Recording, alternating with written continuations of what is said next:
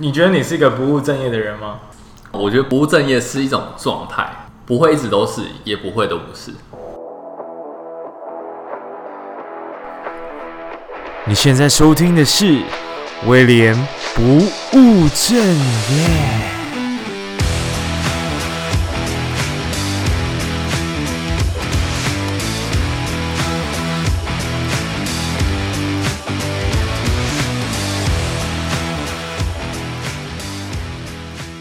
刚刚讲了很多你个人的这个对于呃观念的一些想法，嗯，我觉得这些都蛮深入的。那我们谈比较轻松的，你有没有遇到什么比较难搞的事情？我我指的是养动物的时候，难搞的事情吗？就是特别有印象，就是比如说，比如说刚刚我听到某一个动物死掉，那是最最最难的事吗？最惨的？最惨的事。其实养鸡一开始也是这样，对，养鸡我一开始是这样，就是，呃，有我曾经有一次，比如说那个鸡舍里面有一千只鸡哈，嗯，然后我隔天早上起来就发现剩四百只，六百只是死掉了，死掉，那所以就躺在地上，尸体在哪？对，就是尸体四散这样子，然后我我就我真的是吓到傻眼，就是那那种因为。你可以想象一只鸡死掉，嗯，但是当四百只鸡死掉一次在你眼前的时候，然后还有两百只鸡蹲在那边起不来的时候，你就会那种 不是那种那种那种不是不是想哭，你知道吗？那种是一种震撼，震撼。对，那是我觉得那真的是一个震撼。那是在什么时候？第几年的时候？呃，第一年，第一年的时候。然后我也是那个时候，就是去请，就把尸体拿去请。懂的人去解剖啊，然后去找出原因这样子，所以那时候对于解剖这个大概有一点了解，对。然后事实上，我们在做的第一年，其实最大的阻碍是来自于业界前辈的声音，他们会跟你说，你们走的这条路是不可行的，是没有利润的，然后是没有未来的，因为他们试过了。大大多数的说法是这样，对。因为像是你要去做一件新的事情的时候，然后一个呃嗯，可能他已经做这个行业做二三十年了，然后他是在这行业是非常成功的人，那他会去否定你的想法，嗯，对，然后这种有点是你会很难找到，就是很难去坚持住，对，因为你们某种程度上啊，我们养鸡知识。很大部分跟他学，但他要告诉你说这条路不可行，你懂我意思吗？嗯，对。那在这样过程中，你又看到鸡死掉，然后再次验证他的说法，哇，对，然后怀疑自己，对，你会真的是有点受到怀疑自己这样子，对啊。那嗯，后来呢？后来，后来鸡死掉还是就清啊，对啊，还是就清啊，然后下一批啊，继续啊，继续做啊。但有找到原因吗？有找到原因啊，但是这个呃，我找到它是呃，它叫华氏囊炎，然后它是一种有疫苗的病，但是你打了疫苗还是会发作，嗯，嗯对，就像嗯，但它又没有像是 H1N1 或是禽流感这样子，不过它在发病也是非常急速的，对啊，然后我后来就一样是。用草药这些东西去调配，然后寻找不同的配方啊，不同的药，然后去做改善，包括用量啊，还是说萃取方式啊，各种各各式各样的方式去做调整。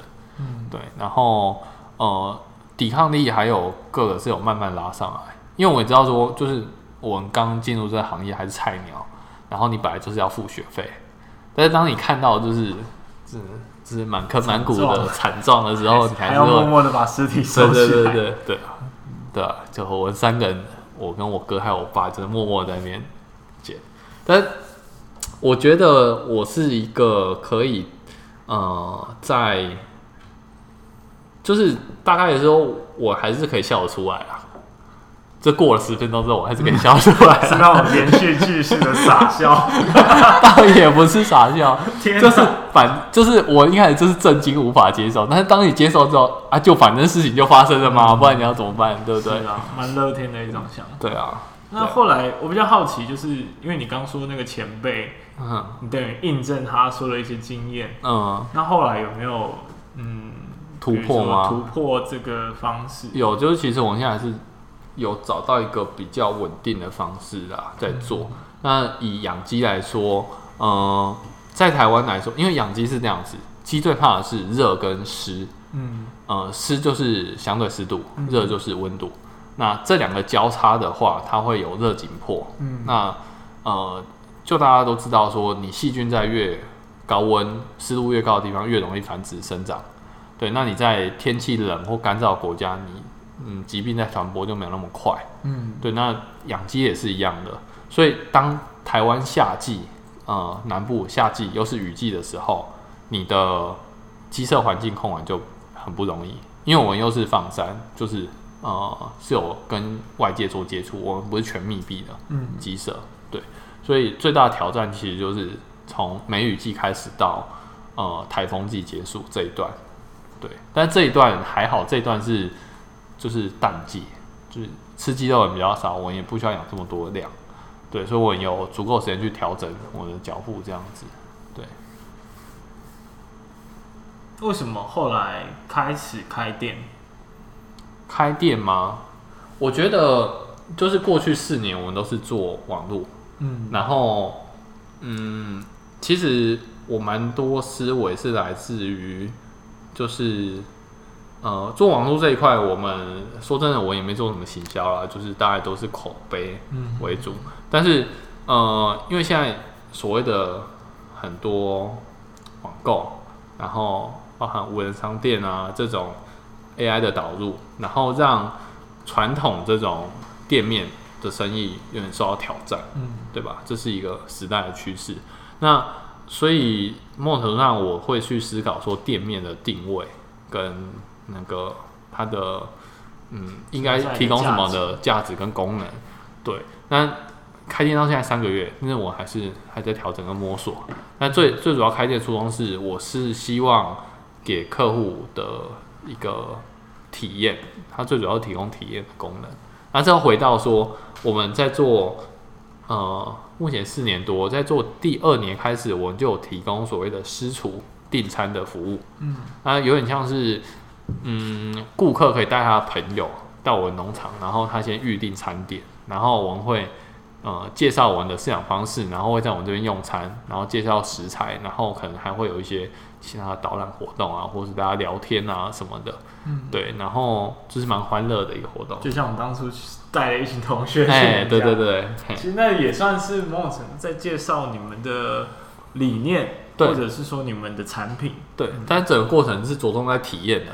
嗯所以开店的目的是我希望把这个体验带到一个都市里面。嗯嗯嗯对，因为对客人来说，你跑那么远到那边，呃，可能我一个月是接一组到两组客人，但他们很多人都很想来，但他们没有办法来，太远了。嗯对，然后或者是时间，就是你来这边基本上就要耗一天的时间了。对，然后你要我又有限制，说你要四个人、六个人才可以过来这样子。对，所以开店的目的最主要，我一开始主打的体就是体验。对，我希望可以把一开始这种体验文化带进到都市里面，带进到我的店里面，这样子。你现在算是达到你的目的了吗？还没，就是我们这边还是在做整体的调整和规划。还有，但体验还是蛮重要的。嗯，因为现在其实，呃，我们在讲，呃，当然这已经讲了一阵子啊，新零售嘛，新零售就是在讲这种比较注重体验的模式，所以很多呃原本走网络行销的团队都开始开店了，嗯，这是我们看到的一些趋势。那你也是想要把你在大对，自然的就是线上线线上线下的整合。嗯，对。那其实因为刚刚有讲到，你们不是在郊区，你们甚至在山区。对，没错，山区。但还蛮不一样的，非常不一样。包包括你们要到市区看场电影，我相信应该都很困难。嗯，对。就 你们平常是住在住在哪里比较多？呃，目前的话，应该还是在农场那边比较多啊。嗯，对，那更不用说在开店以前，几乎每天都在农场。哦，对啊，对啊，可能有送货的时候才会出来一趟。呃，其实是看工作，哎，对啊，看工作量这样子。嗯，对啊，那你们怎么去调试？算调试吗？搞不好你们很享受住在山区。我们觉得会有什么不方便，或者是比较舒适的地方等等？吃东西不方便啊？为什么是由他来回答？因为他是一个在城市长大的孩子，所以他需要有便利商店。最近的便利超商要开车十五分钟。对啊，开车十五分钟。十五分吗？我开要十五分了。哦，我开是五分钟啊。这个差距，我我们的车可能不一样。对啊，像这样子。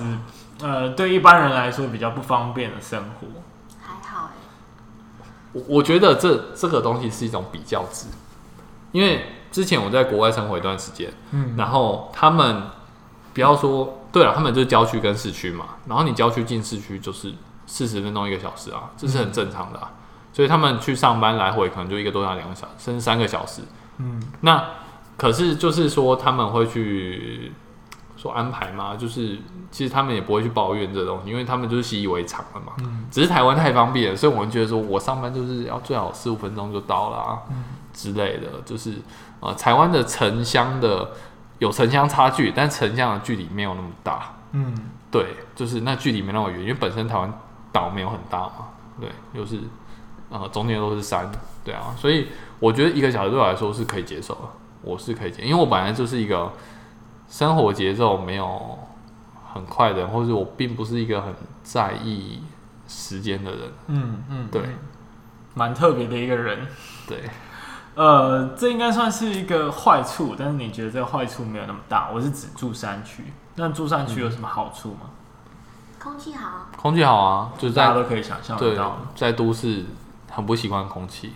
嗯，对。然后我觉得很。就是比较少水泥啊，水泥 对水泥建筑啊，嗯，然后最主要是没有这么多的人，没有这么多拥挤，因为我是一个很不喜欢人潮的地方，人潮的人，对，就算出去玩，我也不喜欢去人潮很多的地方，嗯，对，我觉得住起来会是比较空旷的。我有听说过一个理论，嗯，就是说呢。人是你是需要有自己空间的一个领地，应该说领地。嗯。但是你住在城市里面，你会被压迫你自己的领地。然后在现在的社会中，你又呃，你看动物的本能，它的领地受到威胁的时候，它是不是会吠，会做出攻击行为？嗯。然后会去示威，去保护它的领地。嗯。但是你在城市里没办法这么做，因为大家就是被挤在一起。然后这些东西就会被转换成情绪跟疾病，对，所以你去观察城市人生的病跟乡下人生的病是完全不一样，对，然后很多是来自于这种外在的压迫嘛，就是人与人之间的这种压迫，然后你必须内化，让自己去消化这些，嗯，蛮特别的，我觉得这是一个很有趣的说法。我突然想到，有没有人觉得你很不一样？呃，不一样吗？你是指说什么不？不一样算是一个比较含蓄的说法，是奇特，奇特比较怪。哦、然后，对啊，你也喜欢他，我也不知道是搞的。没有啦，就是对啊，不会有很多人这样，就是有一些价值观的冲突，甚至就是直接问说：“那你为什么要住山上？这样你不是都很难跟我们出来玩的？”没差啊，本来就没有什么朋友。那其实你在乡下，呃，或者说山上山区，应该生活圈是长什么样子啊？然后会不会有很多长辈？长辈吗？其实以乡村来说，高龄化是非常严重的。嗯，应该说不是说很多长辈啊，是没有年轻人啊，没有年轻人。对啊，年轻人都往都市跑。对，嗯、所以你能看到就只有长辈。那他们对于诶。那我能诶，少年郎，我觉得就是交集会比较少，因为我觉得因为已经隔两代，嗯，对吗？所以之前还会就是可能邻居会打个招呼啦，就是仅限于打个招呼这样子，不会深入聊天。我那边因为我们搬进去是十二年前的事情，然后那边本身是客家庄，然后那边客家庄是一个自己的小圈圈，然后他们甚至买菜啊，或者是他们交谈都是用客语的，嗯，所以很我们刚去的时候几乎没有外人进去。对然后后来是因为八八风灾大爱，就有人进去。那没有外人进去的情况下，你就很常看到一个状况，就是我去买菜，对不对？然后他直接跟你讲客语，但是我不会讲啊，嗯，所以然后你就愣住，然后就哈什么？然后他就发现说你不是客家人，他马上就换一个语气跟你说话，就他会把自己人跟外人区隔的很开，嗯，然后也蛮常听到，就是说我是没有感受到啦，就是。蛮常听到就是，呃，他会卖给别人比较贵啊，然后自己也比较便宜啊之类的，嗯，就是对，然后包含说后来有我那边有就是从原住民嘛，三呃八八风灾之后，那玛夏原住民有迁村到我那边，嗯，一开始原住民是不敢去跟客家人买菜的，他们只敢去那种超市买，对，因为他们会被欺负，或者他们觉得他们会被欺负这样子，因为他们排客家人在那个地区，他们。的小圈圈对外人的那个比较没有那么的呃友善嘛，嗯，这样说对，所以你说跟当地人的连接其实没有很深，然后到这几年是有比较多，就是因为我们开始在有雇佣当地的人，这样地方妈妈、嗯、地方妈妈、地方伯伯这样子，对。那你透过这些地方妈妈，就是哦，说到这个，我觉得有一件事可以分享一下，嗯、就是。嗯，今年年中的时候，呃，就是五六月那时候，呃，因为我们需要我要开店的关系，我需要一个人来帮忙我们出货。那我就在当地的社团就是发一个文，然后说，呃，我需要兼职类型的工作这样子，然后我可以接受就是。呃，你是单亲妈妈，二度就业啊，只要你想要学，然后因为我知道说，在这个地方有蛮多这样子，应该说台湾有蛮多这样子的，他们想要出来再工作，但是呃，可能职场没有这么友善，但是我是可以接受说，就是他以小孩为优先的，应该这样说，就是你小孩有状况，你可以先处理，然后会另外找人 cover 你的工作，对，那比如说你小孩生病了，然后要赶回去，你就回去，你跟我讲一声就可以了。对，但是很多公司是是不能接受这样子的。嗯，对，他，然后后来就是我发的那一篇文，然后大概过不到四十八个小时，总共大概有六十个人跑来问我，五十到六十个人跑来问我，都是妈妈。对，大部分都是，但然后有有一些年轻人或者是一些二度就业的老人，四五十岁的老人家。然后我后来就是就说啊，既然那么多人，然后我就挑一些出来。一些人出来面试，就是我说，就大家聊一下，然后有意愿他来面试这样子，然后后来大概有二十几个人来面试，然后那这一份工作甚至不是一个全职的工作，我就跟他说，我一天可能可以提供你六个小时，然后时薪一百五的工作这样子，但是你要知道，我后来我请了人，然后去了解，我才知道说，在那边一百五是算很高的价格，嗯，因为很多地下工厂他们是用时薪九十块。一百块在雇佣，这这是在台湾有劳基法吗？就是我不知道，因为就是呃缺工嘛，在缺工的状况下，就是变成资方有比较多的话语权。嗯，对啊，反正你不做，还有别人会做啊。啊，你的小孩有问题，你就不要做啊。就是别人小孩没有问题，就只有你的小孩有问题。对啊，所以我觉得这是我看到一个蛮令我非常压抑的一个点啊。会不会又越讲越沉重？对，有一点哀伤的感觉，因为感觉其实还蛮多乡下的农场类的工作。嗯，但农场会有这种情况，农场的价格就会比较好一点。嗯，对，可能价格就会比较高一点。对，就不会到一百块了，maybe 就是嗯一天一千块，然后八个小时这样子。那你在面试二十几个人吗？嗯，他们应该都算长辈哦，有些甚至是老长辈。嗯，大概其实没有，就是我，呃，我大概会先聊一下，因为里面有选项是你必须要会用电脑，所以就会大概把四十五岁以上的人都刷掉。嗯嗯嗯，对。然后唯一有一个来兼职的，是因为他之前是厨师，所以我有一些需要帮忙分切的工作，他不会用电脑，但是我还是请他过来帮忙这样子。对。然后我们前后也也用了大概六七个不同的人来帮忙做兼职啊，但固定的还是有一位。那预计可能下个月还会再多请一位这样子。嗯，对，对啊，跟他们一起工作有没有什么有趣的经验？呃，我觉得就是可以当妈妈都是已经经过的一道考验，应该这样说。就是呃，当他选择当不管是单亲妈妈也好，或者是啊，然后我这边大部分都是啊，就是呃，他是愿意去。第一个，他愿意去承担责任的，嗯，就是他并不是把小孩丢掉，他不养嘛，他就是知道说，呃，自己的小孩他要把他养大嘛，嗯，对，然后可能呃没有钱，但是他还想办法去工作什么的，对，这是第一个。然后第二个是他们就是会比较有韧性，呃，比较坚韧，就在精神上，对，他并不会像是可能刚工作或者刚出社会。的比较这么心思比较浮动啊，对，他们可以接受就是重复性的工作，对，很比较枯燥的工作，对他说 OK，或者比较繁琐、比较需要细心的工作，他们是 OK 的，嗯，对，嗯，大概特质是这样，但是缺点呢，就是有时候他们时间是很不固定的，可能小孩子突然有什么状况，他要马上去处理，对，这是我必须要去承受的风险，嗯。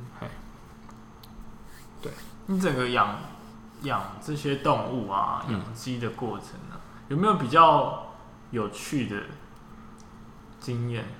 有趣的吗？好玩的，就是其实，哎、欸，说到这个，就是我们一开始抓鸡啦，就是我也是土法炼钢嘛，抓鸡鸡，就是我要出出鸡的时候，我要去抓嘛，嗯嗯，那因为是放养的，所以不管你怎么围，总是有鸡在外面，然后我就要去追那个鸡，我就拿着钩子去追那个鸡，对。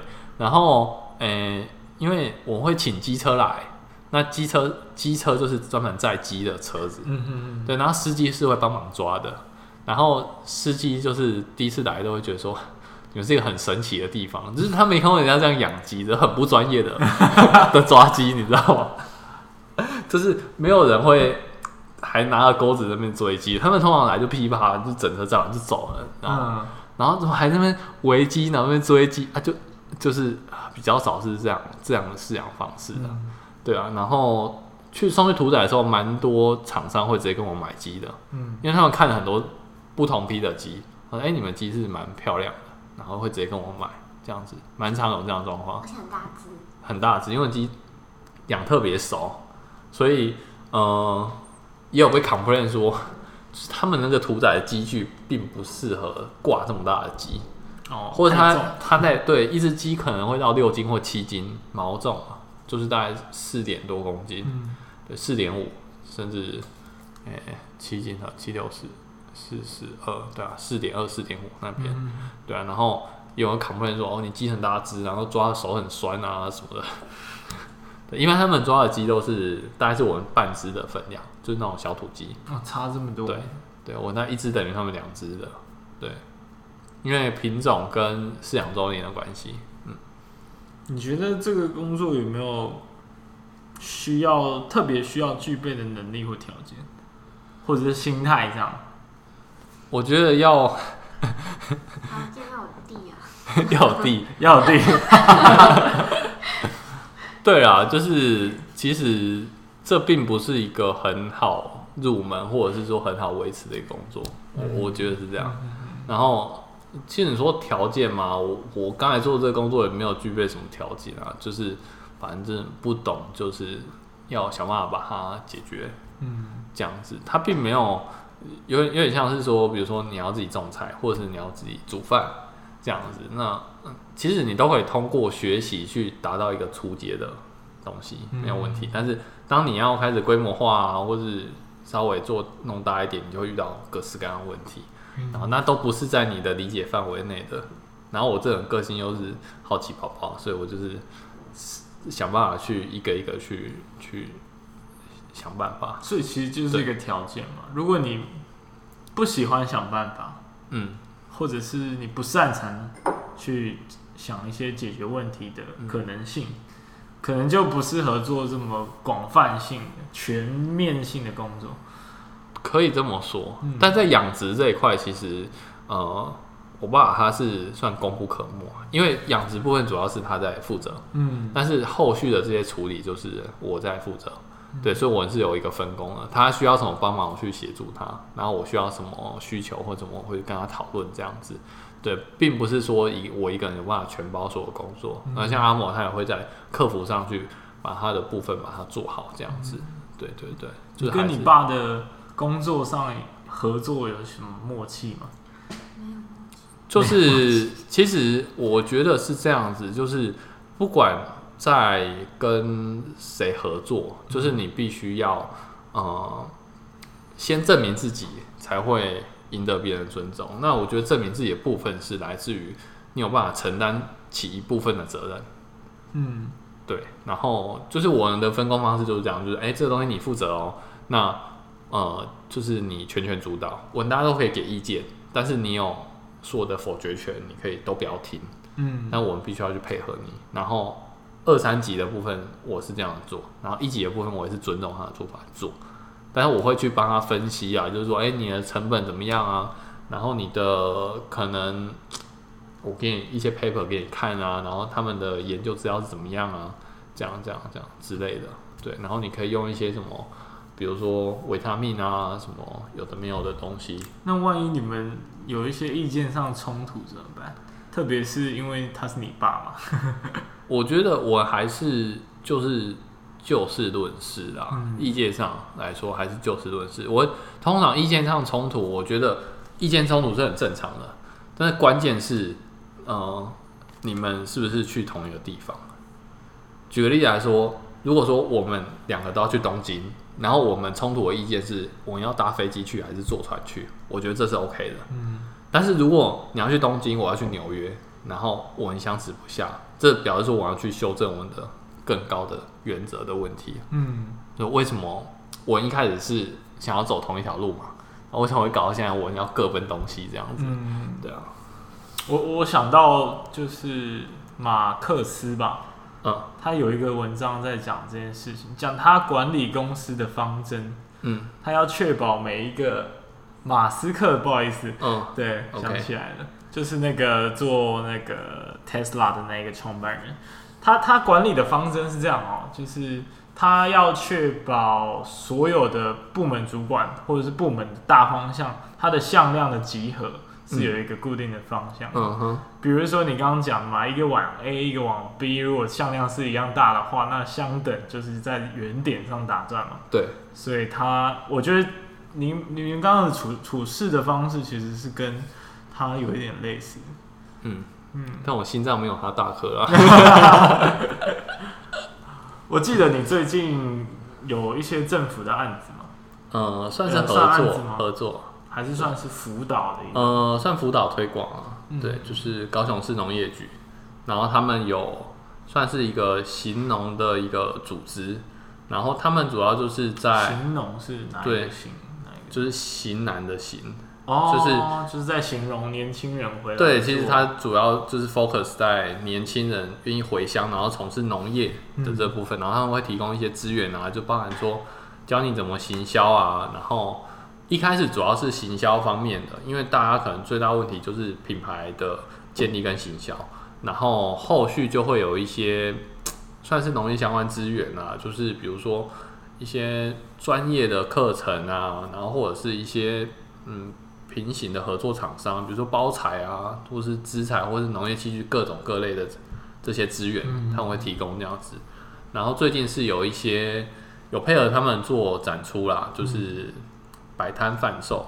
嗯，对。参加的人都是跟畜牧有关吗？没有没有没有，其实畜牧是很少的，最主要还是就是比如说水果，嗯，然后蔬菜或者是呃一些加工制品，嗯，对。这样子，那年纪呢？年纪其实你应该算是里面最年轻吗？呃，可以这么说。我算是年轻的那一代，应该就是这样说好了，八十年次了，八八字头的，八字头，OK。然后，诶、欸，大概就是有六年级、七年级、八年级生这三代，那蛮里面蛮多的都是二代回来接，或甚至是三代，对。然后也有一些是，就是从他们他们是第一代就开始创业这样子。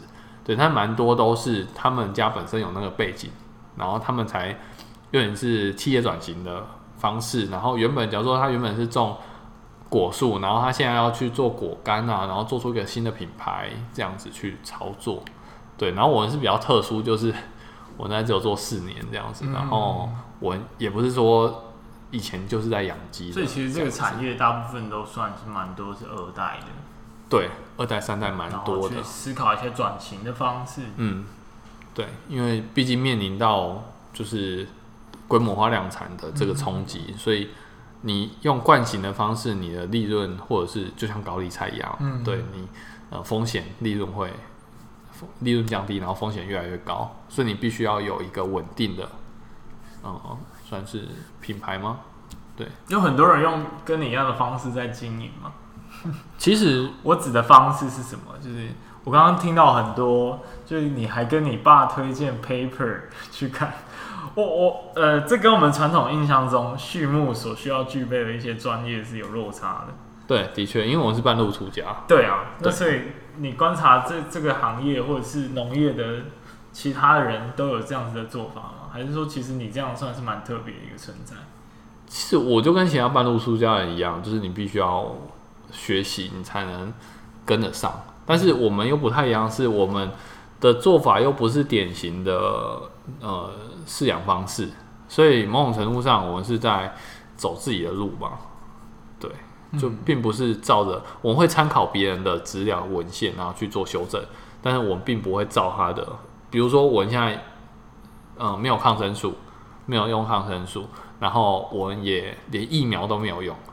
疫苗没有用，但在他们传统的观念里面，不用疫苗就是一个很高风险的事情。嗯嗯，对，因为疫苗是在呃这个所谓传染病学里面，他们是做做像防防火墙的概念。对，呃，这样比喻你了解吗？没关系。OK，很多时候都会遇到。对，就是比如说我这个族群有一千只，嗯，然后我给他一个。啊，细菌的算是非常啊，以毒素来说啊，就非常微量的毒素，嗯，然后让它产生这个抗体。所以当这个疾病爆发的时候，嗯，只要有两只爆发，其他都已经有抗体了，所以它会被堵在里面，这个扩散不出去。其他就是防火墙。所以我们人类在接种疫苗也是一样的意思，对。但是我们不做的原因，是因为我们认为说，嗯。疾病的根本是来自于你免疫力不足，所以我们把专注力放在怎么提升他免疫力，而不是去做防毒。嗯，对，我们是做两个不同的方向，不一样的。我我觉得听到这里，很很多很多听众可能都已经出神了，跟我一样。嗯、但是我发现的另外一个有趣的事情是，你用你真的是用一个比较不一样的方式在，在我我不确定是不是有多不一样了，但是就至少在我们的印象里面跟。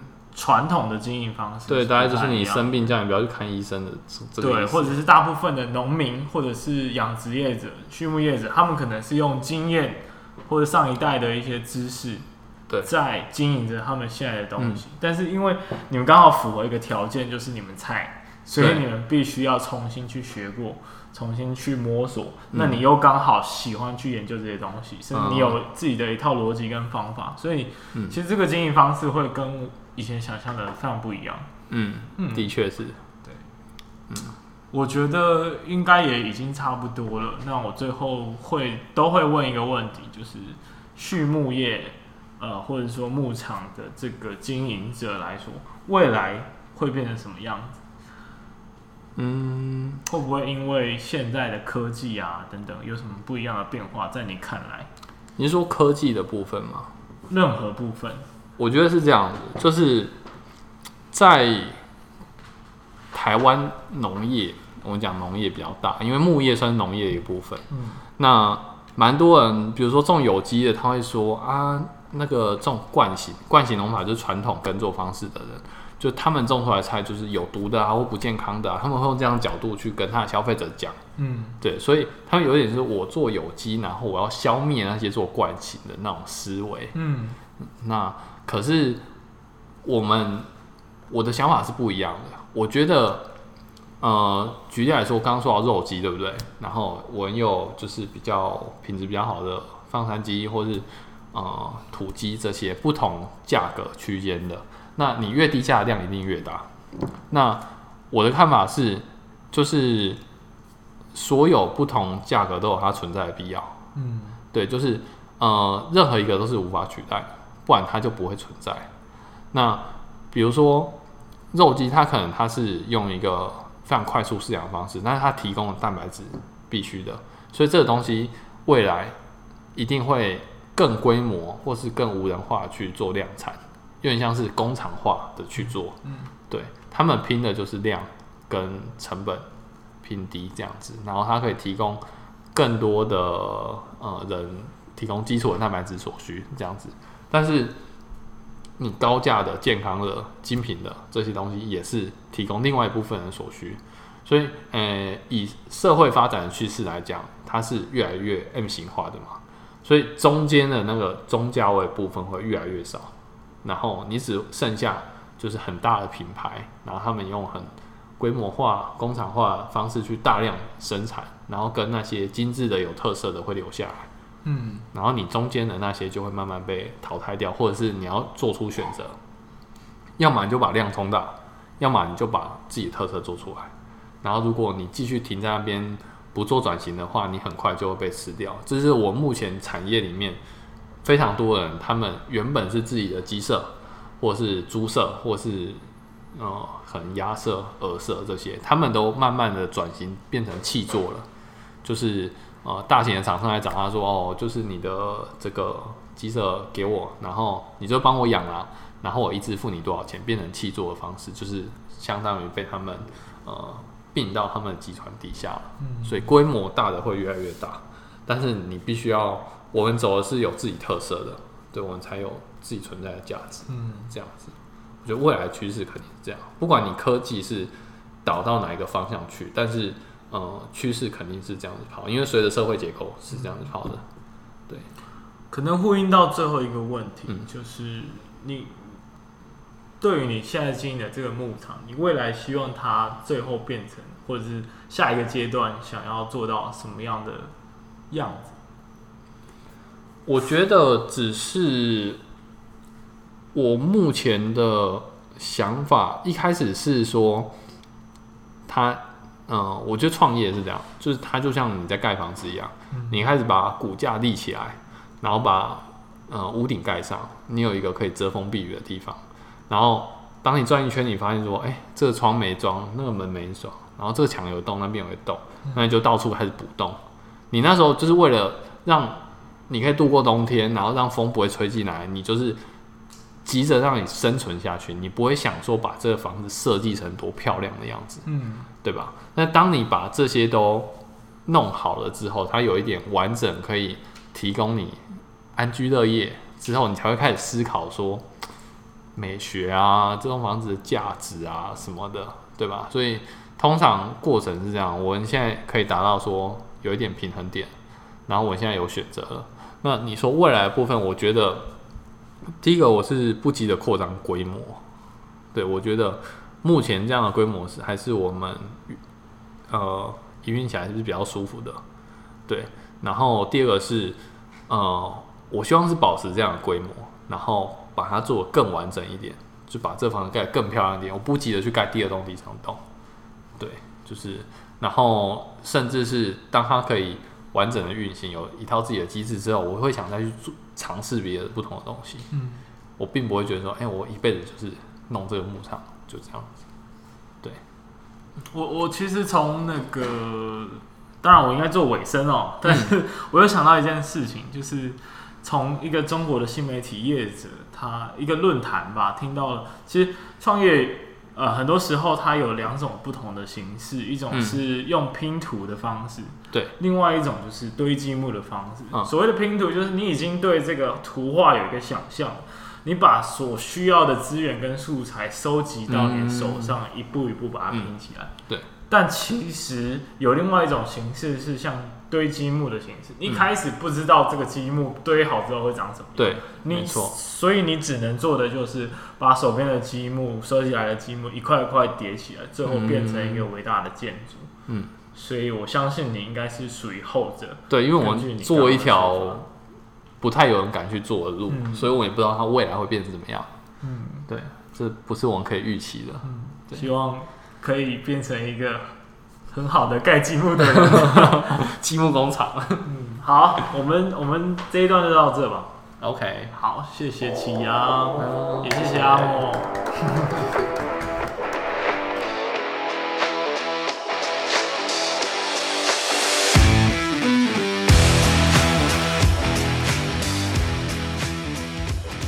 嘿，听到这里，大概有一个小时四十分钟吧。上下两集硬是切开来给你，不然你真的应该会听不下去。我觉得，哎、你知道吗？最近也不是最近啦，其实我一开始做 podcast 之前呢，我就有跟一个 podcaster，呃，我有询问他一些问题，然后也有都固定在听他的节目。他就是雪梨阿纪，然后后来发现他真的非常好，因为他真的，呃，除了他很 talkative，然后他很愿意。分享他自己的经验之外，他又是一个非常开朗、充满能量的人，所以我算是在跟他学习吧。然后他也呃完全不尝试的跟我分享，非常感谢他，他应该有在听，大家也可以去听他的节目哦。然后其实这个职业很特别吧，牧场管理员，你知道他跟我根本就是一模一样大，你知道吗？那很少有人会选择这样的生活跟这种工作，所以。他真的算是我身边非常奇怪的人，而且他们还是夫妻，就是奇怪的一对夫妻。下一集就会出现了。